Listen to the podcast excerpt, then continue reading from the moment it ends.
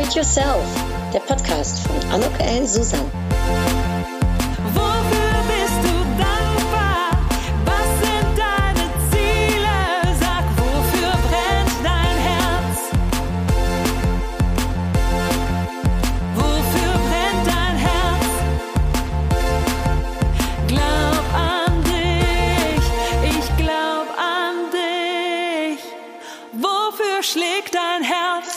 Ein herzlich Willkommen, ein herzliches Willkommen. Heute bin ich hier bei Frau Dr. Meier. Hallo Frau Dr. Meier. Dankeschön.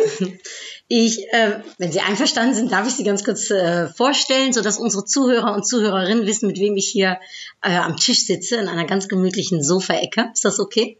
Ja, das ist vollkommen okay. Ich sitze nämlich hier, ich bin heute in Wien, bei einer ganz tollen Frau mit einer beeindruckenden Lebensgeschichte. Käme ihrem Lebenslauf nicht gerecht, wenn ich den jetzt zusammenfassen würde. Daher werde ich nur so ein paar kleine Eckdaten ähm, vermelden, damit eben unsere Zuhörer und Zuhörerinnen den ersten Eindruck von Ihnen bekommen, Frau Dr. Meyer. Sie sind, das darf ich sagen, 1941 in Wien geboren Ja, und ähm, haben äh, den Abiturabschluss mit Matura damals äh, gemacht. Ähm, heißt bei uns so. In Österreich heißt das Abitur Matura. Ach, das heißt Matura. Ja. Aber Sie hatten bestimmte Auszeichnung oder etwas, da war eine besondere Geschichte. Da müssen Sie mir nachher von äh, erzählen, oder? Man kann natürlich äh, so, wie glaube ich auch in Deutschland, ähm, äh, die Matura mit Auszeichnung machen. Das ist dann eine Frage ähm, des Notendurchschnitts äh, oder war eine Frage des Notendurchschnitts. Ich muss das äh, bedauerlicherweise immer äh, etwas einschränken, weil ich ähm, äh, die Neuerungen im Schulwesen nicht ganz genau kenne. Aber ähm, ja, das ist eigentlich ein ganz normales Abitur und äh, wenn man es mit Auszeichnung in Österreich macht, dann hat man, ähm, ja, wie soll ich sagen, die große Ehre, äh, vom, äh, vom Bundespräsidenten Oh. oder in Anwesenheit des Bundespräsidenten promoviert zu werden. Und das war bei Ihnen der Fall? Das war bei mir deshalb nicht der Fall, Aha. weil zwar mein, meine sonstige Benotung ähm, ähm, durchweg sehr gut war und eine Auszeichnung stand im Raum, nur äh, mein, meine Ignoranz in Mathematik und auch meine absolute Abneigung gegen Mathematik hat mir das Zeugnis durch einen Vierer verpatzt. Das ist bei uns also ähm, ähm, eine, eine, ja, in der Notenskala von eins bis fünf ist also vier äh, nicht so, dass man, äh, dass man da eine Auszeichnung bekommen könnte. Auch wenn man sonst sehr gut hat. Also mit einem Vierer war die Auszeichnung weg. Aber ich habe es überlebt. Das hat mich eigentlich nicht sehr gestört. Ja, dann also haben Sie Abitur äh, gemacht und danach ein Studium erst gefolgt in der Anglistik und Romanistik und sind dann aber doch umgesattelt zum Studium der Rechte. Sie haben nebenbei noch Maschinenschreib- und Stenografiekurse besucht, haben auch äh, aufgrund eines Drangs der Unabhängigkeit während ihres Studiums gearbeitet, habe ich mir äh, verlauten lassen.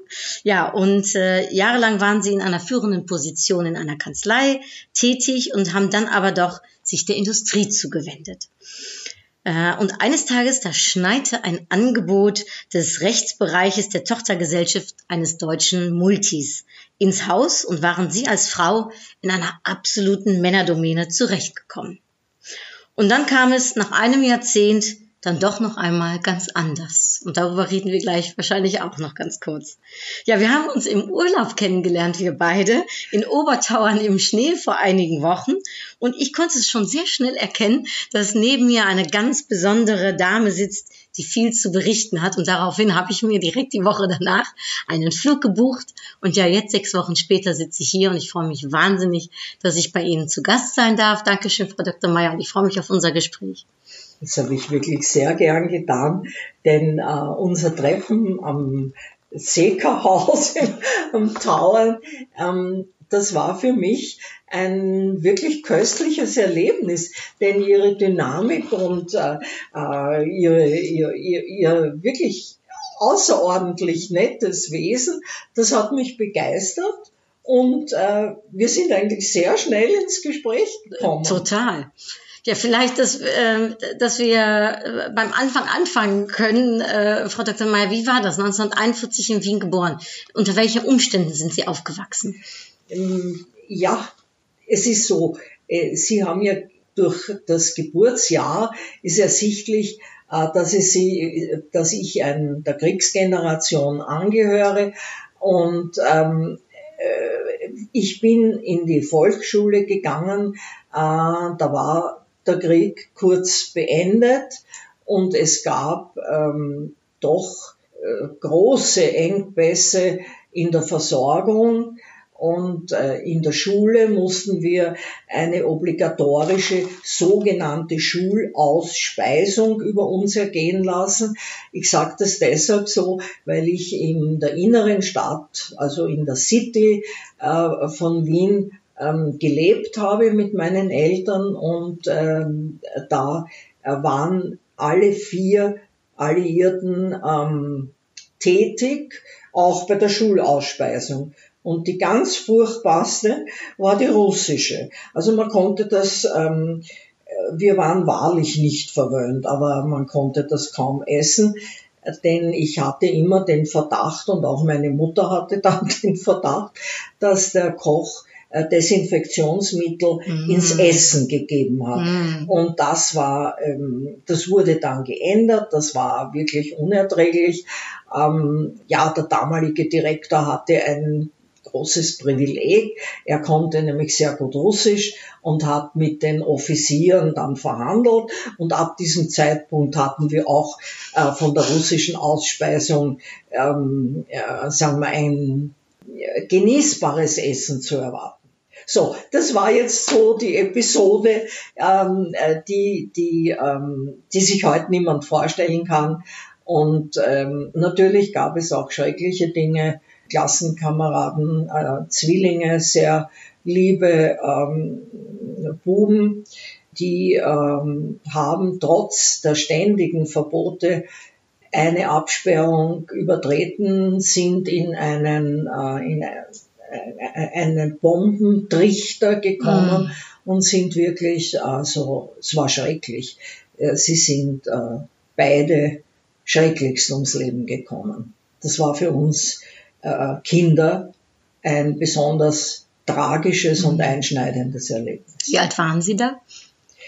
Naja, wir, das war, wenn ich mich jetzt recht erinnere, in der dritten Volksschulklasse. Mhm. Also wir waren ja eigentlich noch Kinder, das und einfach ähm, Klassenkameraden, die man am Tag zuvor mm. noch gesehen hat, dann plötzlich nicht mehr zu sehen. Also das war für ein, eine Kinderpsyche also schon schwer zu ertragen. Das Aber das waren eben die Umstände damals, denn Wien war auch sehr zerbombt und äh, es gab zwar Absperrungen, aber natürlich äh, Kinder, auch wenn und gerade wenn es verboten ist, dann reizt es. Mhm. Und äh, Sie sind, ähm, wie sind Sie in der Zeit aufgewachsen? Haben konnten Ihre Eltern äh, ja äh, Ihnen, ich sage jetzt mal, da noch zur Seite stehen? Waren, waren Sie auch zu, äh, zu Hause? Haben Sie Geschwister eigentlich? Die Eltern waren, sagen wir mal, gut bürgerlich und äh, verhältnismäßig wohlhabend. Das war äh, natürlich nach dem Krieg war das völlig egal, denn man hat ohnehin nichts bekommen. Also auch wenn man, wenn man ähm, vielleicht einen Beruf hatte, wo man äh, verdient hat, aber man konnte ja um dieses Geld äh, Lebensmittel gar nicht kaufen. Sie waren einfach nicht vorhanden. Aber dann, äh, als ich dann äh, ins, ins Gymnasium ging, da war es natürlich schon schön, äh, so sorglos eigentlich was das Finanzielle anbelangt, aufzuwachsen. War das von Anfang an klar, dass Sie Gymnasium gehen, dass Sie studieren? Äh, weil das war bestimmt in der Zeit auch nicht unbedingt gang und gäbe, oder? Mm, ja, also ich war da, wenn man das so sagen kann, etwas vorprogrammiert. Ich habe eigentlich immer gedacht, na, ich möchte unbedingt studieren und äh, ich möchte äh, einen, eine, einen interessanten Beruf ergreifen und ähm, ja, das war auch in mir. Ich möchte als Frau ähm, äh, in einer Führungsposition arbeiten. Natürlich, das war dann erst in der Mittelschulzeit, also in der Gymnasi Gymnasiumszeit, denn vorher äh, hat man nicht so klare Vorstellungen. Mhm. Als, als Halbwüchsiger kann man das kann, kaum, äh, kann man, hat man kaum diese Vorstellung. Aber das war eigentlich schon immer mein Lebensziel, was den Beruf anbelangt. Wie kam das? Also äh, wo kam der Wunsch her? Oder der, der, die klare Vision? Ne, ich glaube, das hat den Ursprung darin, dass ähm, mein Vater ein sehr gebildeter, sehr belesener Mann war, der uns Kindern unglaublich viel weitergegeben hat, aber er war auch ein ungemein herrischer Typ. Und meine Mutter hat um des lieben Friedens willen halt sehr viel zur Kenntnis genommen. Ich war immer ein bisschen so was von einem Revoluzer an mir gehabt und habe also ständig mit meinem Vater hat es ständig eine Fehde gegeben, nicht? Weil ich habe äh, meine Mutter verteidigt, meinen Bruder verteidigt und äh, da hat es natürlich dann schon im Gebälk ziemlich gekracht. Und ich glaube, dass das mein ganzes Leben dann später auch geprägt hat. Sind Sie älter oder jünger als Ihr Bruder? Nein, mein Bruder war jünger. Jünger. Aber nicht sehr viel jünger, aber er hatte dieses Friedensgehen von meiner Mutter und konnte sich gegen den sehr dominanten Vater eben nicht zur Wehr setzen und das habe dann ich besorgt und auch, ich habe auch seine Freunde äh, ihm verhaut, die ihn äh, geschlagen haben, nicht? Ähm, weil äh, wenn, er, wenn er nach Hause kam mit offenen Knien und, und Ellbogen und das Gesicht zerkratzt, dann musste ich natürlich zur Tat schreiten und die Täter entsprechend bestrafen. Und was hat Ihre Mutter dann dazu gesagt? Ähm, meine Mutter war unangenehm berührt, um es vornehm auszudrücken.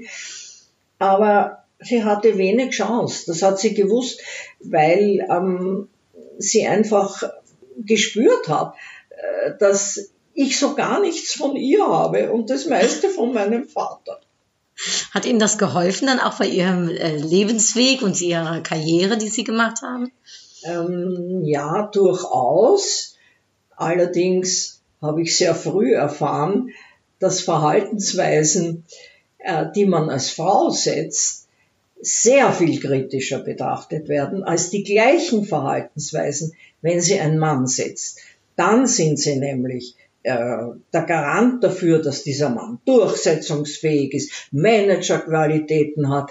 Aber bei einer Frau äh, heißt es dann, na, vielleicht kann's dann mal alle fünf Grad sein lassen. Das ist jetzt ein österreichischer Ausdruck. Das heißt, dass man einfach ähm, ähm, vieles übersieht, ähm, nicht einschreitet. Also genau das, was ich nie gemacht habe.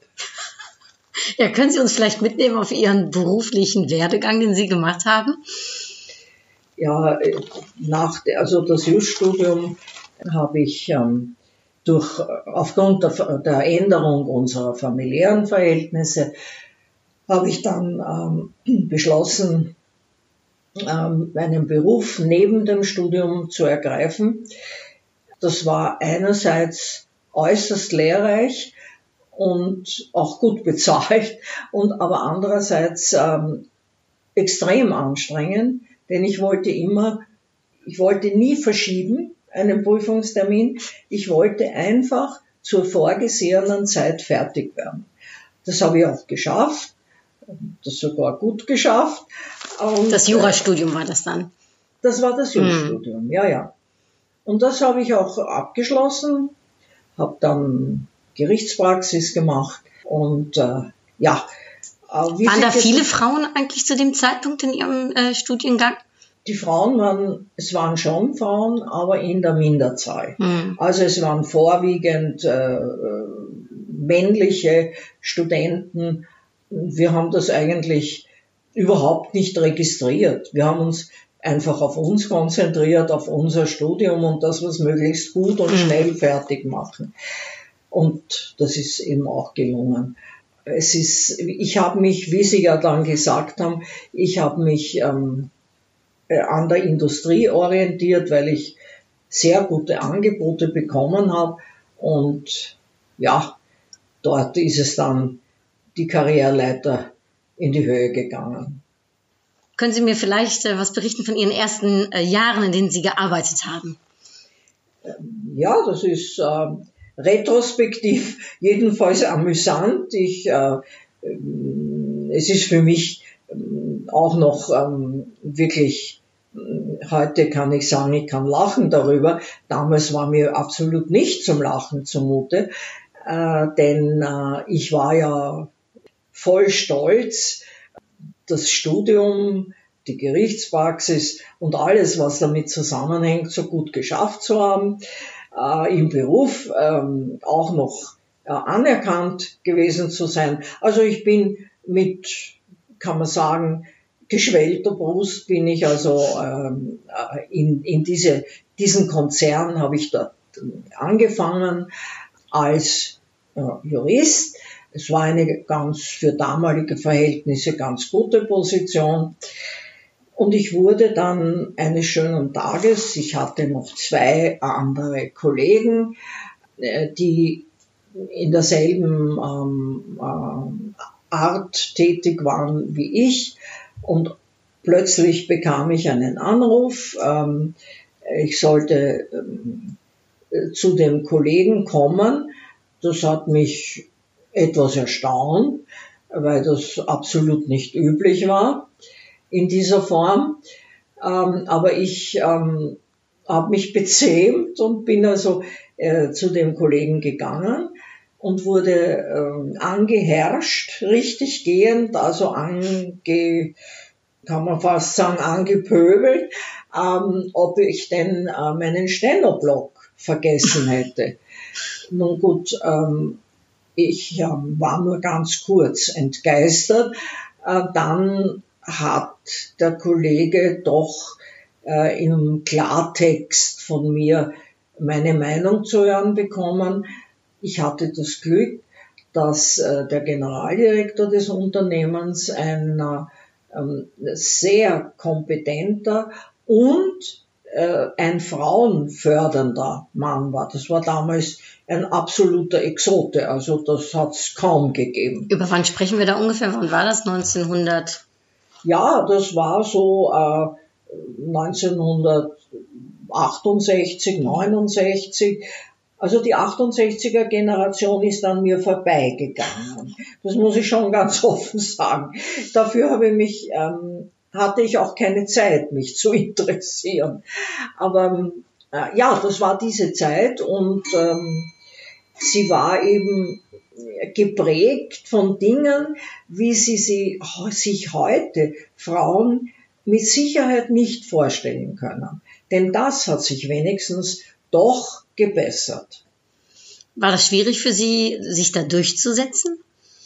Äh, ja, es war vor allem so, dass die wirklich äh, guten Positionen, die wollten natürlich Männer haben. Und äh, wenn man männliche Konkurrenz hatte und nicht bereits anerkannt war mhm. oder etabliert war, dann war es schon äh, sehr schwierig und hat sehr viel Kraft gekostet, da den Nahkampf sozusagen aufzunehmen. Ähm, denn es war, es war im, im übertragenen Sinn wirklich ein Nahkampf, der teilweise mit Mitteln ausgefochten wurde, die ich nicht beherrscht habe. Das war Intrige, das war äh, Heuchelei und dergleichen. Aber ich habe es letzten Endes geschafft, allerdings mit Kampf. Und wenn heute jemand äh, mir weismachen will, dass, äh, dass man auch ähm, äh, friedensbewegt äh, und äh, besonders ähm, ja, permissiv äh, etwas erreichen kann, dann ist das Schwachsinn. Das stimmt einfach nicht. Auch heute stimmt das noch nicht. Auch heute müssen sich Frauen durchsetzen.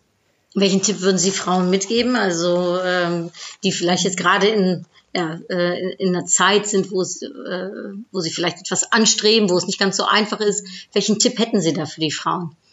Ich denke, dass äh, es wichtig ist, wirklich, ähm, das klingt jetzt sehr ähm, äh, banal, aber an sich selbst wirklich zu glauben und ähm, von seinen Überzeugungen nicht abzurücken. Das kann dann schon sein, dass man das eine oder andere Mal einen Rückschlag erlebt. Aber letzten Endes führt es jedenfalls nach meiner Erfahrung zum Ziel, wenn man sich selbst treu bleibt.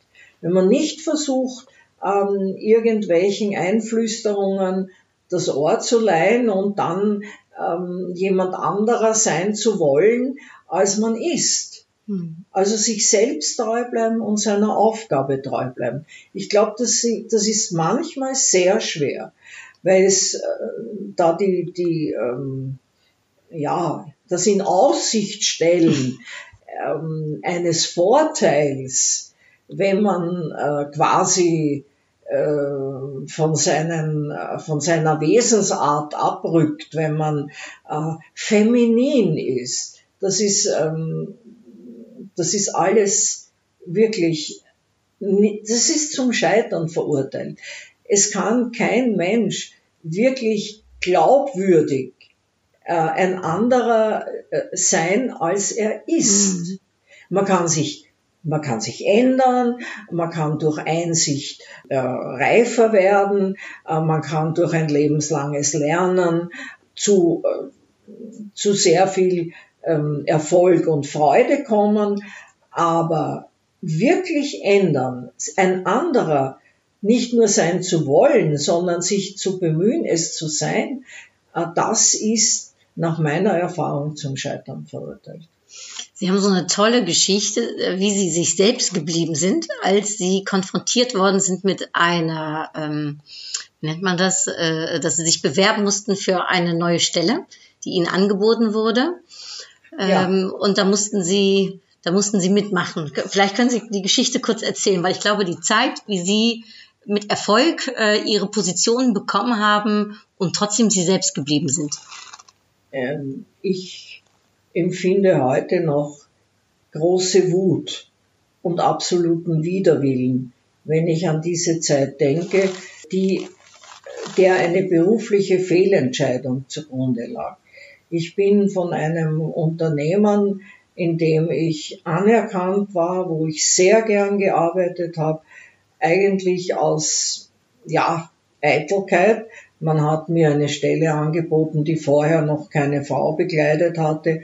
Also wollte ich das natürlich haben, ganz abgesehen davon, dass ein sehr wesentlicher Wunsch meinerseits, es hat zu lange gedauert, bis er berücksichtigt wurde.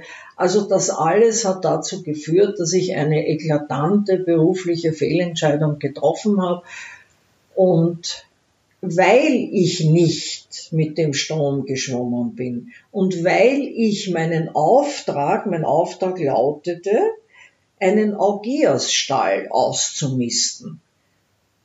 Ähm, Was heißt das, Augeasstall? Also es war, wie sich dann später herausstellte, gab es unglaubliche Missstände unglaubliche Missstände. Für mich unglaublich, weil ich immer geordnete Betriebsabläufe gewöhnt war. Und ähm, es, es war eine schreckliche Zeit für mich. Ich habe zwar einiges bewirken können, aber für mich selbst war es fast unerträglich. Und wenn ich nicht an mich so sehr geglaubt hätte und auch ähm, beweisen wollte, dass ich mich nicht klein kriegen lasse, dann hätte ich wahrscheinlich viel früher das Handtuch werfen müssen. Da hätte ich mir von meiner persönlichen Entwicklung her sehr viel erspart. Das war eine schreckliche Zeit. Wie haben Sie die, wie haben Sie die durchstanden dann? Ja, ich hab's, wenn, wenn man aus der Höhe seines Berufslebens, ohne dass man selbst, selbst bei kritischer Betrachtung ähm, schuldtragend war, dann, äh, dann äh, muss man sich unglaublich disziplinieren, um äh, nicht Bitterkeit vorherrschen zu lassen oder Wut oder ich weiß nicht, wenn ich wahrscheinlich, wenn ich meinen äh, Mann nicht gehabt hätte, vielleicht wäre ich amok gelaufen, ich weiß es nicht. Denn das, was man mir da angetan hat, das war also schon mehr, als man äh, normalerweise durchzustehen hat. Hm. Aber es ist, ich habe mich zusammengerissen, es ist äh, wieder bergauf gegangen, allerdings konnte ich äh, als Jurist, wo, konnte und wollte ich nicht mehr arbeiten weil ähm, mir der Glaube an den Rechtsstaat verloren gegangen war. Und das ist für einen Juristen also absolut unmöglich. Nicht? Mhm. Aber ich habe dafür eine geschenkt bekommen, die Dankbarkeit und die Freude von Menschen, von arbeitssuchenden Menschen, denen ich da ich ja gute Kontakte zu den Wirtschaft, zu Wirtschaftskreisen hatte, wieder Arbeit verschaffen konnte. Nicht nur ich, sondern die Institution, für die ich dann als Geschäftsführerin tätig war. Äh, vielleicht, dass Sie uns da ganz kurz noch mitnehmen. Wie ging das dann? Also Sie hatten so einen Tiefpunkt in Ihrem Leben sozusagen äh, und wurde Ihnen das dann angereicht von Freunden oder haben Sie sich beworben auf diese neue Stelle? Wie Nein, da, das kam ganz anders. Da ich, als ich, als mir meine berufliche Existenz vernichtet wurde, äh, 45 Jahre war und schon, und das ist das Schreckliche an unserer Zeit, als ältere Arbeitssuchende galt, habe ich bei jeder Bewerbung, und ich konnte es nicht mehr hören, wurde mir gesagt, ja, wissen Sie, Sie sind überqualifiziert. Ja, dieses Wort ist ein Unwort für mich geworden. Und ähm, in dieser Phase habe ich überlegt, ob ich nicht ein Konzept ausarbeiten sollte für ältere arbeitssuchende Menschen aus meiner Erfahrung. Und das habe ich dann auch getan. Und dieses Konzept wurde dann ähm, von politischen Kreisen, die ich kannte, gesichtet. Man war, äh, man hat politisch ohnehin den Willen gehabt, für diese älteren Arbeitssuchenden etwas zu tun und war natürlich froh, dass jemand gekommen ist, der äh, sich in der Wirtschaft sozusagen auskannte und ähm, der eine neue Idee für, einen, für eine Wiedereingliederung dieser Menschen vorstellte. Da waren bestimmt ganz viele Leute auch sehr glücklich, oder? Ja, ich, äh, für mich war es schon etwas ganz anderes, als ich bisher gemacht hatte. Aber ich habe das mit großer Überzeugung und auch mit der Empathie gemacht, die notwendig ist, um so etwas erfolgreich machen zu können. Man muss mit den Menschen wirklich mitfühlen. Und ich konnte das umso besser, als ich ja selbst in einer solchen Lage, in eine solche Lage gekommen bin. Mhm. Was ich ja in meinem ganzen Leben nie gedacht hätte, in meinem vorherigen Leben, nicht? Da ging es ja immer nur bergauf und ich konnte mir gar nicht vorstellen, dass ich einmal in die Lage käme, Arbeit suchen mhm. zu müssen. Denn ich habe immer Arbeit angeboten bekommen. Also das ähm, war eine neue Erfahrung, das war ein, eine neue Arbeit und sie war sehr erfolgreich. Ich wurde vielleicht belohnt dadurch, dass diese Freude und diese Dankbarkeit von Menschen, die den Boden unter den Füßen mhm. verloren hatten. Äh, qualifizierte Menschen, die plötzlich keine Arbeit mehr gefunden haben. Da ist die ganze Familie ähm, betroffen gewesen. Da sind, ähm, da wurden Kinder zum Beispiel äh, kamen die in, in das Drogenmilieu. äh, das alles hat diese Menschen fertig gemacht. Ich meine, wenn, wenn Kinder dann plötzlich drogensüchtig sind, wenn sich die Frau scheiden lässt, das waren Schicksale. Wenn man die hautnah erlebt, dann ähm, muss man schon sehr verhärtet sein, wenn man da nicht mit, mit, mit aller Kraft versucht, solchen Menschen zu mhm. helfen. Und das ist Gott sei Dank gelungen. Und es waren, es war die größte, eine der größten Freuden in meinem Leben, die ich da empfunden habe, wenn man solchen Menschen helfen konnte. Mhm. In der Zeit, dass Sie für dieses große internationale äh, äh, Unternehmen gearbeitet haben, vielleicht wenn wir da noch mal ganz kurz äh, darauf eingehen können, weil das würde mich noch interessieren. Das ist ja so eine kleine Verbindung, die wir haben, denn es war äh, äh ein Unternehmen, was in Düsseldorf ansässig ist. Ja. Sie waren in Österreich verantwortlich ja. dafür äh, hat natürlich aber auch einen sehr engen Bezug zu Deutschland. also ich war als, als Corporate Counsel verantwortlich. Ich war nicht der Generaldirektor. aber äh, dieses Unternehmen, also ich denke heute noch mit großer Freude und großer Dankbarkeit an dieses Unternehmen, das es ja glücklicherweise noch gibt. Und ich denke auch mit, sagen wir mal, Erstaunen und weil ich kann es retrospektiv gar nicht fassen, dass ich das alles gemacht habe. Wie sind Sie denn da reingekommen? Wie ist das, äh, also wie sind Sie da angenommen worden? Ja, über einen Headhunter. Okay, und wie, wie, äh, wie lief dieser Prozess ab? War das sofort klar, dass Sie den Job bekommen würden? War der Headhunter begeistert? Ähm, wir, es wurden noch neun männliche Kollegen zu einem und ich zu einem Test von diesem Headhunter gebeten. Es war ein ja, Manager-Test. Äh, da wurde Fachwissen gecheckt und äh, auch Allgemeinbildung, äh, ähm, äh, Verhalten gegenüber Mitmenschen. Aber das war nicht alles. Das wäre ja noch sehr schön gewesen. Aber dann hat mich das Schrecklichste eingeholt, was mir in der Richtung passieren konnte.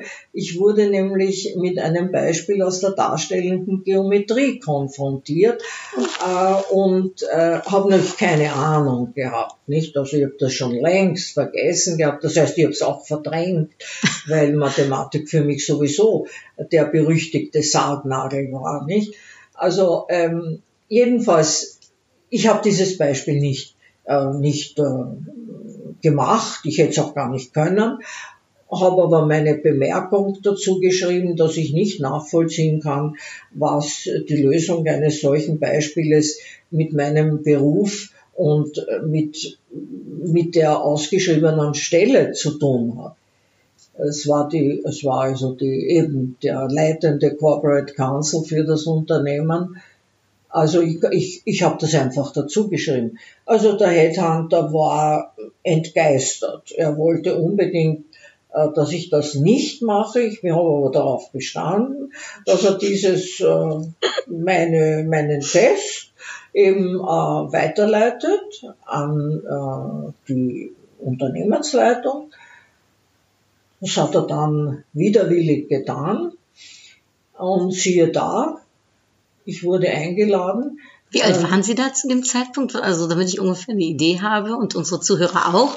Wie alt waren Sie dort zu der Zeit? Äh, damals war ich, glaube, 30 ungefähr. Also. Ich war ja vorher schon in ganz guter Position tätig. Ähm, ja, also das äh, war wirklich äh, sehr lustig, denn ich wurde vom General, also es wurde mir ein Termin beim Generaldirektor gegeben, der offensichtlich wissen wollte, wie dieses, mm, sagen wir mal, ungewöhnliche Weibstück, äh, wie die ausschaut und, und äh, äh, wieso sich die beworben hat um, um die Position. Also Fazit war, wir haben ein sehr angenehmes Gespräch geführt, ein sehr langes Gespräch und ähm, ja, ich war dann über ein Jahrzehnt äh, bei dieser Firma und habe Wien, Düsseldorf, Brüssel, das waren so meine, meine Pendler, Pendler, mein Pendlerleben. Wobei ich sagen muss, pendeln in dem Sinn, dass ich halt äh, ständig im Flugzeug gesessen bin, um, um halt äh, diese Aufgabe zu erfüllen, weil ich auch den, äh, den deutschen Konzern vertreten musste. Nicht nur Österreich. Und das Bekannte an der Sache war, dass Österreich damals noch gar nicht Vollmitglied der EU war. Nicht? Wir waren das, ein sogenanntes assoziiertes Mitglied.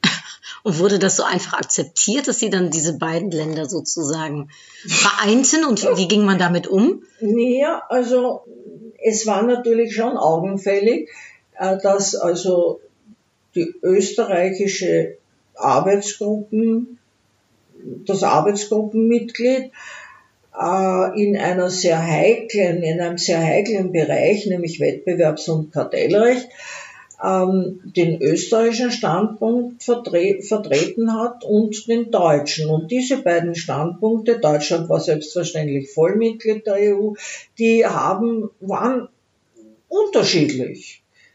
Manchmal weniger, manchmal mehr.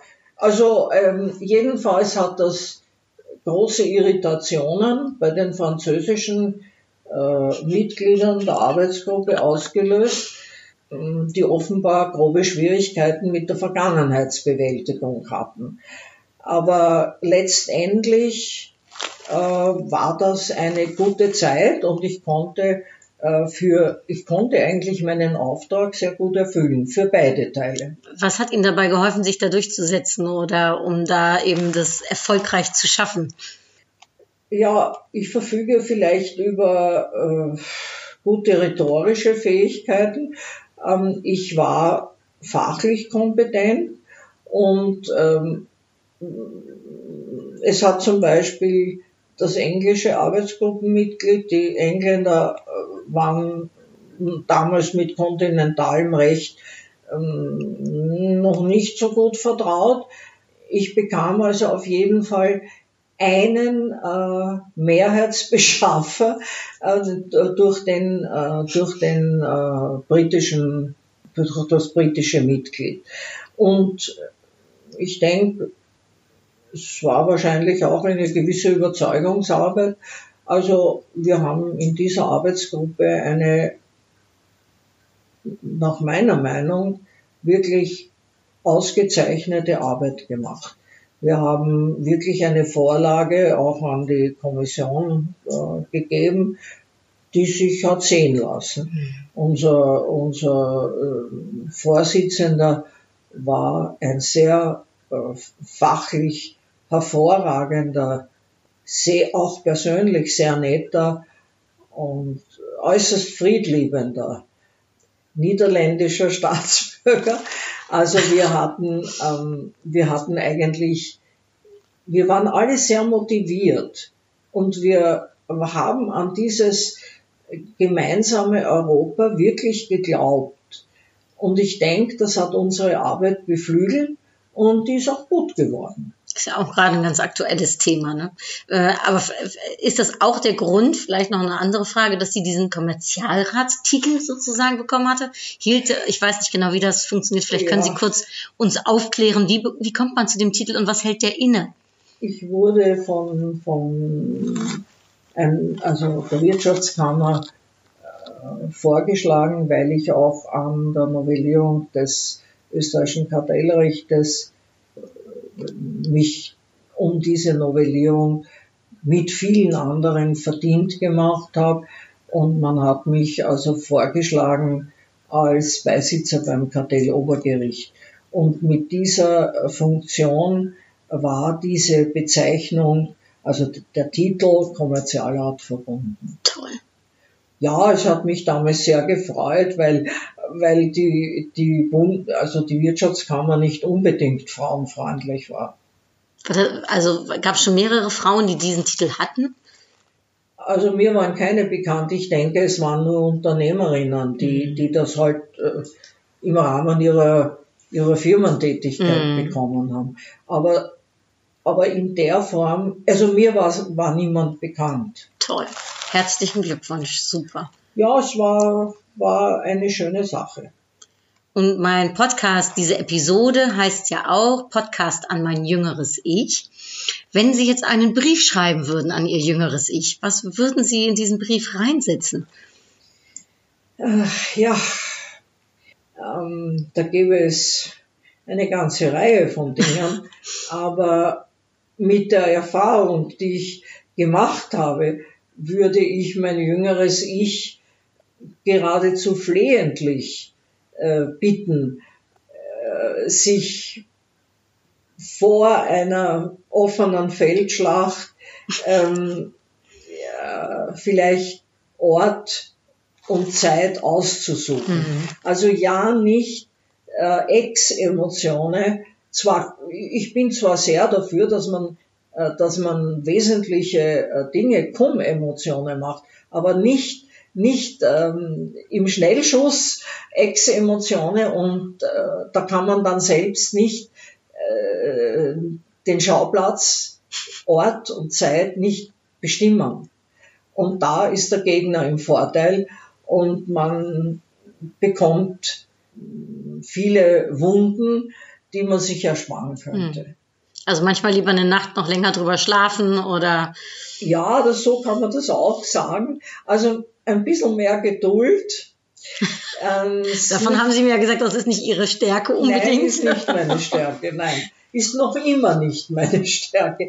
Aber ich suche mir jetzt schon ähm, äh, den, den wenn, wenn ich kämpfe und ich habe es noch nicht aufgegeben, wenn mir etwas, wenn meine Werte in Gefahr sind, dann äh, und wenn es darum geht, dass Menschen, die sich nicht selbst wehren können oder wollen, die halt nicht so veranlagt sind, dass die einfach ähm, untergehen. Also da, da muss ich leider zum Kampf antreten. Es tut mir leid, aber diese Dinge vertrage ich einfach nicht. Weder Ungerechtigkeit mir gegenüber noch gegenüber Menschen, die, die, ähm, die nicht, die, die sich selbst nicht wehren können.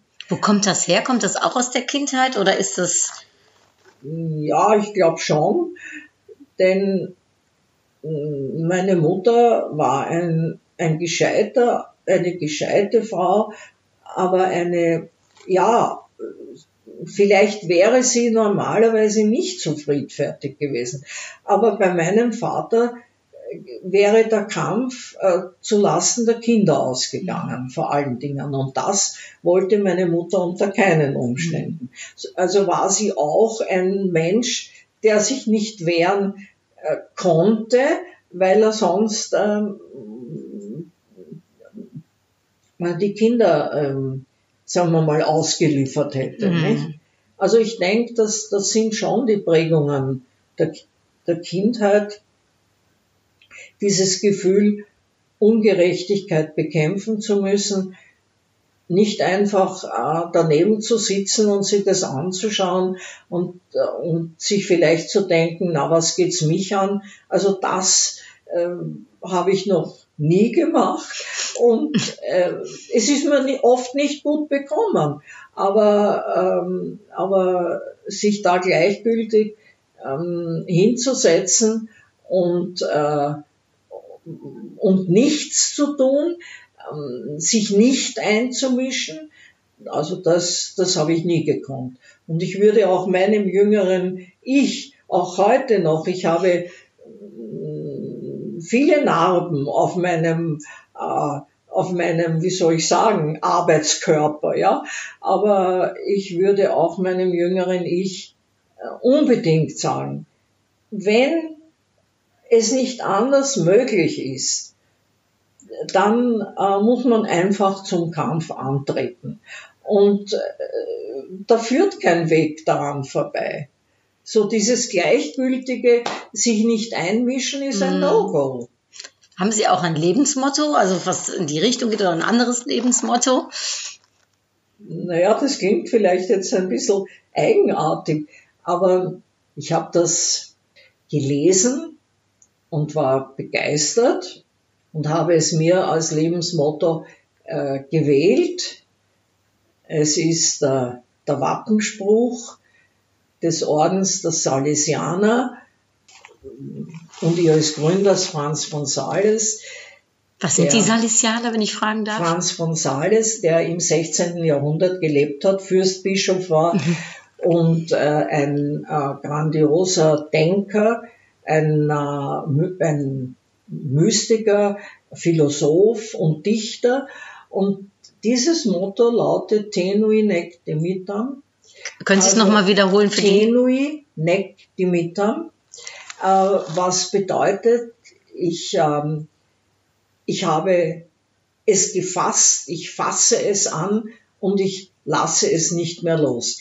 Dazu muss ich sagen, dass Franz von Sales das natürlich in Bezug auf äh, Christus gemeint hat, den er sozusagen ähm, äh, an sich gedrückt hat und nicht mehr losgelassen hat. Aber ich denke, dass das ähm, irgendwie meinem Wesen sehr entspricht. Wenn, wenn ich etwas halte, wenn ich etwas ähm, an mich nehme, dann, äh, dann lasse ich es auch nicht, dann, dann werde ich auch nicht treulos oder lasse, äh, verlasse äh, eine Sache, eine Aufgabe oder einen Menschen. Und deshalb habe ich das Toll. auch gewählt als Motto. Toll. Ich habe da vorher nicht von gehört, aber ich finde es ein wunderschön. Äh, Ja, also ich hab's, mich hat's begeistert. Und diese, diese Persönlichkeit des Franz von Sales war eine ganz besondere, auch für die damalige Zeit. Ähm, er war ein, ein begnadeter Denker und hat auch ähm, ja, wunderbare Zitate äh, aufgeschrieben, wo man heute sagen muss, naja, das ist heute besonders aktuell, nicht?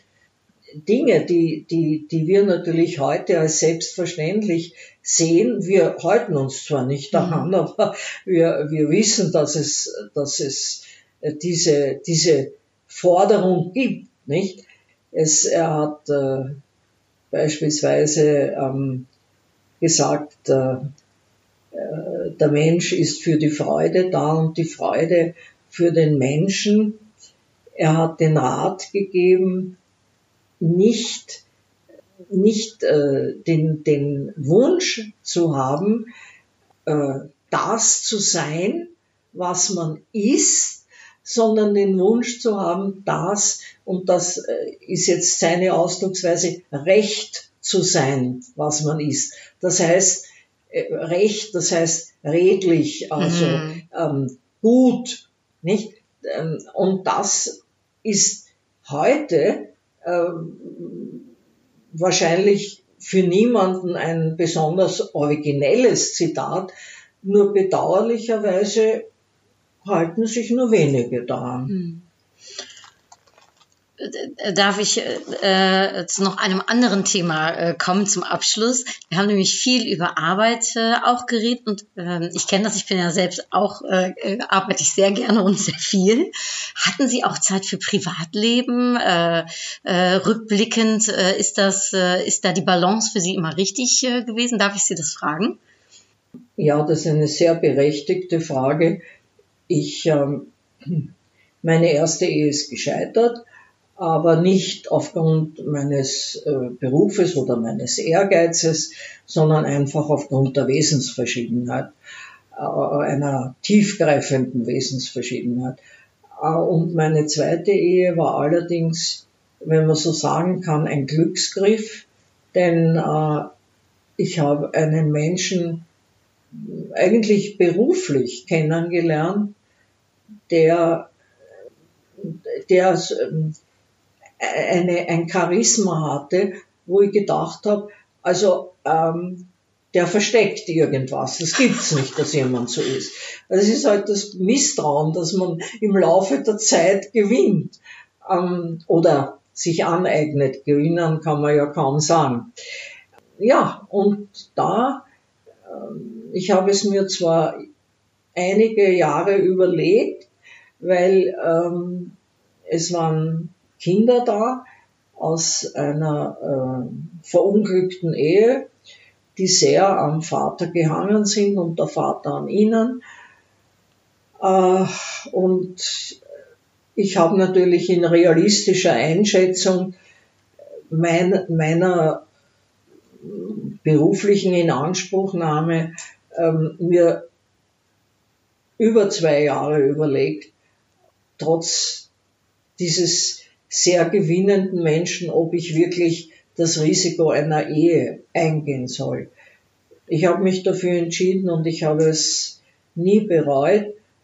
Ich habe einen überaus verständnisvollen Partner gehabt, der selbst in leitender Position tätig war und wir haben uns beide bemüht, äh, ist nicht immer gelungen, aber wir haben uns beide bemüht, uns nicht durch den Beruf so versklaven zu lassen, mhm. dass man auf die Beziehung, auf die zwischenmenschliche Be Beziehung, dass die dann zu Bruch geht. Mhm.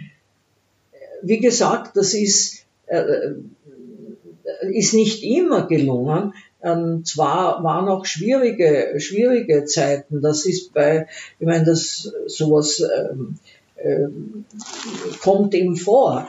Aber wir haben es geschafft, wirklich trotz unserer, unser beider beruflicher Inanspruchnahme eine, eine, ich möchte fast, möchte jetzt sagen, eine innige menschliche Beziehung äh, zu haben. Toll. Schön, wenn einem dieses Glück äh, widerfährt. Freue ich mich sehr für Sie.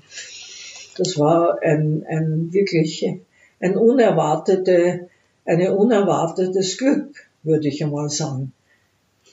Und jetzt äh, meine letzte Frage wäre noch, ähm, auf was äh, könnten Sie im Leben jetzt nicht mehr verzichten? Was ich nicht mehr verzichten könnte. Äh, es gibt Dinge, auf die man verzichten muss, weil wenn einem der Partner zum Beispiel durch Tod entrissen wird, auf, auf, auf Aufmerksamkeit, auf Freundlichkeit, auf äh, Zärtlichkeit, auf das muss man verzichten. Das wäre an sich, wären das unverzichtbare Werte. Aber was ich jetzt von anderen äh, Prägungen und Werten äh, nicht äh, für verzichtbar für mich halte, ist Engagement in vielfältiger Hinsicht und auch die Bereitschaft für das, von dessen Wert man überzeugt ist, auch zu kämpfen und in den Ring zu steigen. Also das sind, das, das, das halte ich für mich für unverzichtbar. Also vielen, vielen lieben Dank, äh, Frau Dr. Ist mir so eine große Freude gewesen und auch zu sehen, dass äh, dieses sich für andere einsetzen, für seine Werte einzustehen, keine Frage des Alters ist, sondern eigentlich ein Leben lang sozusagen einem äh, begleitet. In, äh, äh in Ihrem Falle habe ich sehr viel Respekt vor. Äh, es hat mich wahnsinnig gefreut, dass wir zwei uns in Österreich getroffen haben und jetzt hier in Wien beieinander gesessen haben. Vielen, vielen Dank für die Zeit, die Sie sich genommen haben. Sie sind ein großes Vorbild, nicht nur für mich, ich glaube auch für ganz viele meiner Zuhörerinnen und sicherlich auch Zuhörer, denn äh, ich kann mir vorstellen, dass auch sehr viele Männer und äh, ja, viel an dem haben, was Sie mit uns geteilt haben. Vielen, vielen lieben Dank dafür. Ich danke Ihnen. Es war für mich eine große Freude. Dann sage ich jetzt hiermit tot ziens, tot gauw en doei. Bis bald. Doei.